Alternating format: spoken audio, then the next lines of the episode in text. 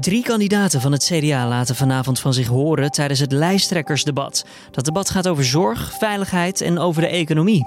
Leden hebben vervolgens tot en met donderdag om te stemmen en eigenlijk kiezen ze meer dan enkel een lijsttrekker. Dit wordt het nieuws. Een, een onderwerp wat niet uh, specifiek naar voren komt is uh, natuurlijk de koers van de partij. Welke kant gaat, uh, gaat het CDA op?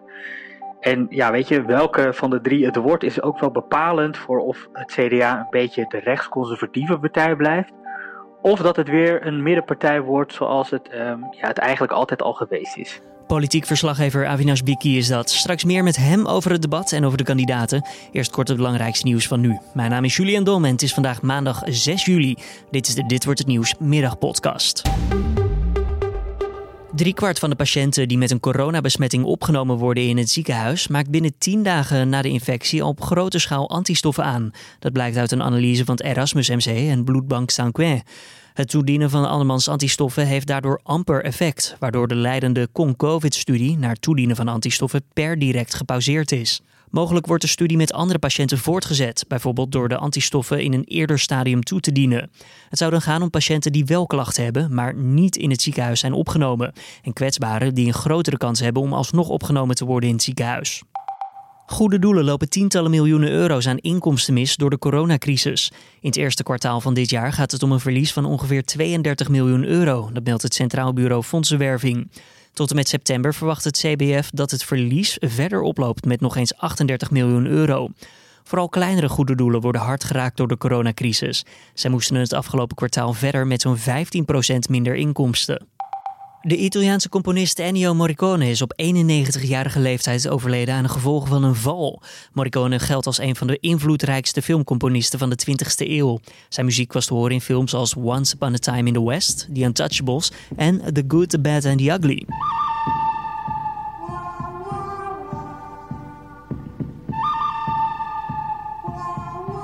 De afgelopen jaren werkte Morricone ook samen met de Amerikaanse regisseur Quentin Tarantino aan de film The Hateful Eight. En daarvoor ontving de Italiaan nog een Oscar, Golden Globe en een BAFTA Award. Hans P. is op 3 juli opgestapt als de hoofdredacteur van de Gaykrant na een arrestatie. Het OM wil enkel kwijt dat een 44-jarige man uit Amsterdam vastzit vanwege een zedendelict. Meer informatie is niet bekend. P richtte in 2017 de vernieuwde vorm van de Gaykrant op, nadat het maandelijkse tijdschrift in 2013 failliet werd verklaard. Hij was sindsdien ook betrokken als hoofdredacteur. In een korte reactie meldt de Gaykrant P dankbaar te zijn voor zijn werk in de afgelopen jaren. Supermarkt Albert Heijn vindt het niet terecht dat boeren bij acties de distributiecentra van het concern blokkeerden. Boeren lieten van zich horen met acties omdat de supermarkt meer zou moeten betalen voor hun producten. Albert Heijn meldt de zorg te begrijpen, maar dat het bedrijf niet de problemen van alle boeren in Nederland kan oplossen. Verder wijst het concern erop dat de invloed van het bedrijf op de inkomsten van alle Nederlandse boeren slechts gering is. En dat vullen ze aan met, al was dat maar omdat een groot deel van de producten geëxporteerd wordt. Dan ons nieuws van deze middag. De strijd om het lijsttrekkerschap bij het CDA. Die is volledig losgebarsten. Wordt het Hugo de Jonge, Mona Keizer of Pieter Omtzigt? Wie het ook wordt, de koers van de partij staat op het spel. En de achterban die moet kiezen. Vanavond vindt het eerste en enige debat plaats tussen de kandidaten. En we blikken alvast vooruit met politiek verslaggever Avinash Biki. En dan wil ik meteen weten, Avinash, is één debat wel genoeg? Ja, het zal wel moeten. Um, zoals je weet, hè, de leden van het CDA die gaan vervolgens kiezen wie van de drie uh, de volgende lijsttrekker en daarmee ook de partijleider wordt. Uh, ze kunnen stemmen van 6 tot 9 juli. En uh, vandaag, vanavond, hebben ze eigenlijk de kans om te laten zien waar ze voor staan. Het is een debat in drie rondes. Ze, ze praten onder andere over de zorg, over veiligheid en de rechtsstaat. En ook over de economie. Um, een, een, onderwerp wat niet uh, specifiek naar voren komt, is uh, natuurlijk de koers van de partij. Welke kant gaat, uh, gaat het CDA op? En ja, weet je, welke van de drie het wordt, is ook wel bepalend voor of het CDA een beetje de rechtsconservatieve partij blijft. Of dat het weer een middenpartij wordt zoals het, um, ja, het eigenlijk altijd al geweest is. Want als we daar even op inzoomen, hè, een middenpartij waar die het altijd al geweest is, dan komen we een beetje uit bij Hugo de Jong volgens mij. Ja, in ieder geval, dat is wel hoe hij zich presenteert. Uh, Hugo de Jonge, um, nou, zoals je weet, hè, er waren eigenlijk twee kroonprinsen, Wopke Hoekstra en Hugo de Jonge. Daar ging het eigenlijk de, afgelopen drie jaar om. van dat is degene, een van die twee die gaan Sibrand Buma opvolgen. En Hoekstra is dus afgevallen en nu blijft Hugo de Jonge over. Hij had natuurlijk gedacht van, nou dat is zijn eitje, ik ben de volgende. er kwamen toen twee anderen op het toneel en, en nu is hij ook een beetje gedwongen hè, om, om te laten zien waar hij nu precies voor staat. Waar, waar kunnen de kiezers uit kiezen? Waar, welke richting wil hij op? En daarvan zegt de jongen dat hij terug wil naar de geboortepapieren van het CDA. En dat betekent dat hij tegenstellingen wil overbruggen. Nou, hoe moet je dat voor je zien? Ehm, hij is natuurlijk de chef corona hè, als minister van Volksgezondheid. Daarmee is hij nu ook wat bekender geworden, hè? Ja, ja, ik denk dat heel veel mensen daarvoor niet echt wisten wie hij was. Uh, misschien ze ja, zijn kop wel bekend voorkwam. Uh, maar na de coronacrisis is, heeft hij echt gewoon landelijke bekendheid gekregen. Um, en, en, daarmee, dus die coronacrisis koppelt hij ook heel erg aan zijn campagne. Hij zegt, de economische crisis die hierop gaat volgen, die gaat ervoor zorgen dat de tegenstellingen vergroten. Nou, je krijgt natuurlijk nog meer ontslagen dan er nu al zijn. Um, de druk op de woningmarkt neemt toe, want ja, weet je, schaarste van woningen is er nog steeds. En hij voorziet eigenlijk dat de komende periode een hele moeilijke periode gaat worden, waarbij de tegenstellingen heel groot zullen zijn.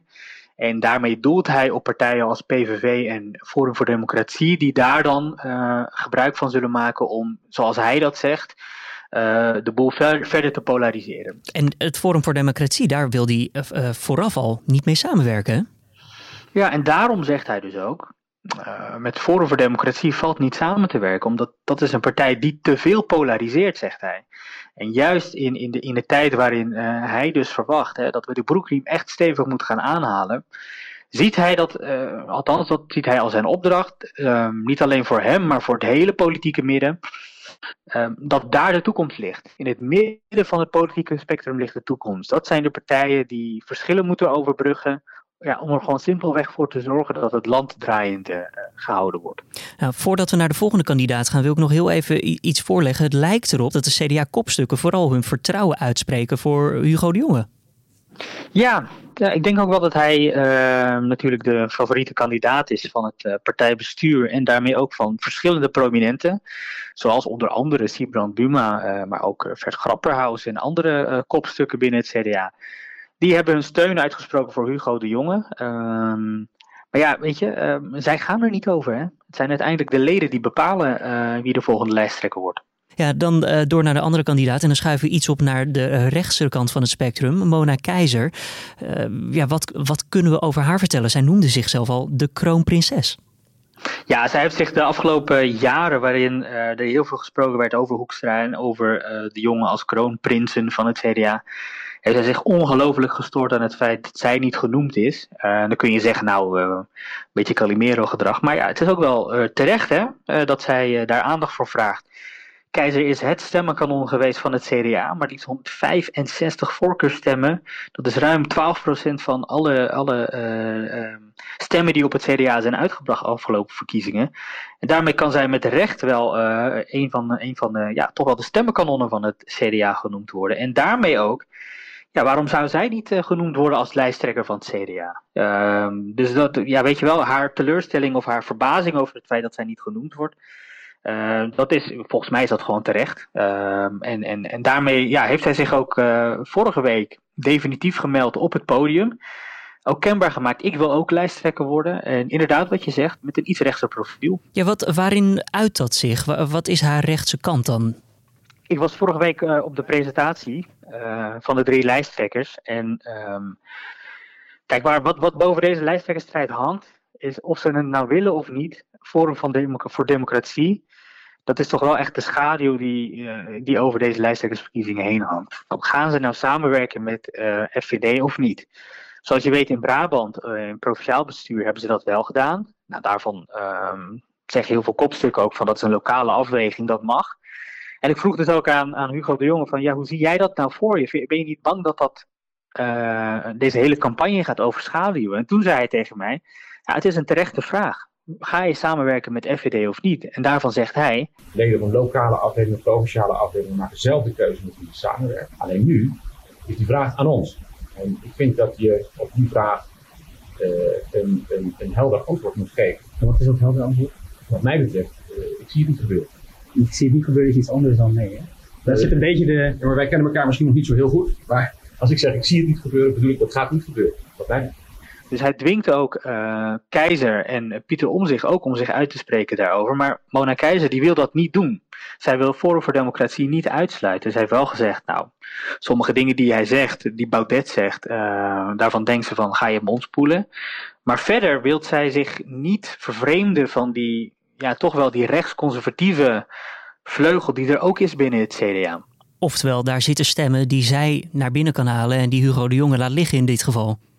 Nou ja, die stemmen die zijn, die zijn sowieso, die maken onderdeel uit van het CDA. Hè, dus dat, dat, is, dat is het CDA. Je moet je voorstellen, kijk, CDA is niet als de SP of de PvdA. Uh, CDA heeft hele, een hele progressieve zijde uh, en ook een hele conservatieve zijde. En, en wat je nu ziet is eigenlijk een beetje die strijd tussen, tussen de rechtsconservatieve vleugel, maar ook de links-progressieve vleugel. Ja, misschien kan je het kinderpardon nog herinneren. Uh, daarvan heeft het CDA heel lang uh, tegenstander geweest. Maar de druk binnen de partij werd op een gegeven moment zo groot dat ze door de pomp zijn gegaan en, en het kinderpardon dus hebben moeten uitvoeren. Je ziet het nu ook met die vluchtelingenkinderen. Hè? Die 500 vluchtelingenkinderen in Griekenland. Daarvan is ook nu verzet gaande binnen het CDA. Waarin heel veel leden zeggen: Nou, neem die 500 kinderen nou op. Waar is je menselijkheid? Terwijl. Um, het conservatieve deel van, van het CDA en dus ook de Tweede Kamerfractie op dit moment zegt: nee, dat gaan wij niet doen. Dus die strijd binnen dat partij is, is gaande. En ja, het is ook een beetje een strijd om, om de toekomst van de partij. Van waar, waar gaat het nou naartoe en in hoeverre kan je die conservatief rechtse vleugel uh, naar het midden toe krijgen? En aan de andere kant natuurlijk, hoe kan je ook weer die linkse vleugel ook wat meer naar het midden uh, toe krijgen. Eh, dan ben ik benieuwd, nu vooral, van uh, waar positioneert Pieter Omtzigt zich dan? Ja, Pieter Omtzigt is, is toch wel de meest atypische uh, kandidaat-lijsttrekker ja, die ik tot nu toe ben tegengekomen in de zes jaar dat ik hier zit. Maar sowieso de meest atypische kandidaat in, in deze lijsttrekkerstrijd. Hoe dat zo? Weten. Ja, Pieter Omzicht is, is niet echt een een klassieke lijsttrekker, zoals we dat gewend zijn. Met gelikte campagnes en uh, uh, gelikte uh, vergezichten. Wat hij doet, is hij is een, nou ja, dit kun je wel zeggen. Heel veel andere Kamerleden van andere partijen zeggen dat ook. Pieter, Pieter Omzig is gewoon een van de beste Kamerleden van het parlement. Hij, hij doet zijn werk ja, misschien wel als een van de beste, de beste in, in de Tweede Kamer. De toeslagenaffaire bijvoorbeeld. Uh, met de Belastingdienst. Dat is naar boven gebracht natuurlijk door RTL en Trouw, maar ook uh, met de hulp van Pieter Omzicht, die zich vastbijt in de dossiers en die de tabellen leest en uh, ja, het kabinet dus echt controleert. Hè. Daarvan heeft hij dus op een gegeven moment de conclusie getrokken: het gaat zo grandioos fout hoe de, de manier waarop de overheid omgaat met de burgers in de kinderopvangtoeslagaffaire, maar ook op andere dossiers, dat hij zegt: ik wil lijsttrekker worden partijleider worden, om de boel ook een beetje wakker te schudden. Niet alleen de manier waarop het kabinet te werk gaat, maar ook de manier waarop de Tweede Kamer te werk gaat. Met spoeddebatten hier aanvragen, mondelinge vragen aanmelden, waardoor de Kamer niet eens meer toekomt aan het controlerende werk, wat hij zo goed doet.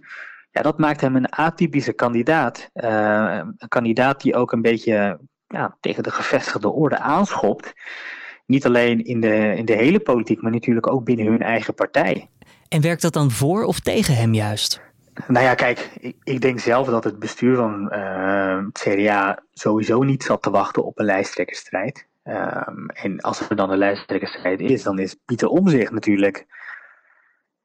Ja, hoe moet je dat zeggen? Dat is toch wel een beetje een, een vreemde eend in de bijt. En uh, hij, hij zal dus ook uh, de structuren binnen het CDA uh, aanvechten. En uh, hoe die partij georganiseerd is en, en, en, en de manier waarop uh, politiek bedreven wordt. Dus wat dat betreft denk ik niet echt dat de gevestigde orde op hem zit te wachten. Tegelijkertijd zie je dat hij mateloos populair is. Hè? Uh, binnen zijn eigen partij, maar ook daarbuiten. Er zijn heel veel mensen die, uh, die het eigenlijk met hem eens zijn. Dus de manier waarop de, de politiek op dit moment werkt, waarbij um, de Kamer uh, ja, een soort van een tweede viool speelt en, en, en het kabinet ja, eigenlijk de melodie bepaalt, um, waardoor, waardoor het parlement een beetje buiten spel staat. Althans, dat idee krijg je soms. dat leeft heel sterk bij mensen. Die, die, die, die, die zijn de manier waarop, waarop politiek op dit moment bedreven wordt. Ja, daar zijn ze het ook niet mee eens. En dat zien zij terug in Pieter Omtzigt. Wat dat betreft is het een hele spannende kandidaat. en wordt het ook een spannende lijsttrekkersdebat vanavond. Vooral om te zien hoe hij dat debat dan zal aanvliegen. Spannend is dus zeker, maar Avi, wordt het ook een moddergevecht?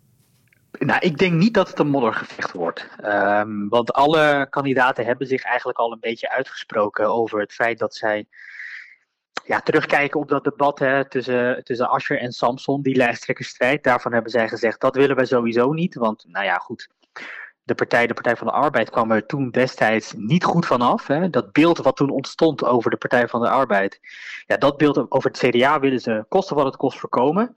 Dus mijn verwachting is niet dat ze met modder naar elkaar zullen gooien. Ik heb dat de afgelopen dagen ook niet gezien dat ze dat hebben gedaan. Het is vrij beleefd en beschaafd gebleven. Um, dus moddervechten wordt het, wordt het zeker niet. Uh, maar ja, wat ik al dus al zei, hè, spannend uh, wordt het denk ik wel. Dankjewel, Avinash Biki. Als je verder nog wil inlezen over de kandidaten, check dan ook even het artikel dat Avinash heeft geschreven. Te vinden op de voorpagina van nu.nl en in de show notes van deze aflevering. Als je luistert via je eigen favoriete podcast-app. Het debat is vanaf vanavond 8 uur te bekijken via de livestream op de website cda.nl-live of via het kanaal NPO Politiek 24. Dan nog eventjes het weerbericht. Na een buiige dag wordt het langzaamaan iets droger. De temperatuur blijft wel wat laag met 17 in het noorden tot 20 in het zuiden. S'nachts klaart het op boven Nederland en vertrekken de buien. Het wordt dan zo'n 8 graden, waarna we dinsdag weer te maken krijgen met, je raadt het al, buien en regen. Elton John die krijgt een speciale herdenkingsmunt in Groot-Brittannië ter ere van zijn oeuvre. Alleen de band Queen kreeg eerder zo'n eigen munt in het Koninkrijk. Elton John staat op de munt afgebeeld met zijn karakteristieke bril, hoed en vlinderdas. op de achtergrond is de Britse vlag te zien. In totaal worden er 7500 exemplaren uitgebracht. Elton John is met ruim 300 verkochte singles, LP's, dan wel albums een van de populairste artiesten aller tijden. Zijn versie van het nummer Candle in the Wind, dat hij zong op de begrafenis van prinses Diana in 1997, is met 33 miljoen verkochte platen de best verkochte studiosingle aller tijden. candles burned out long before your legend ever will.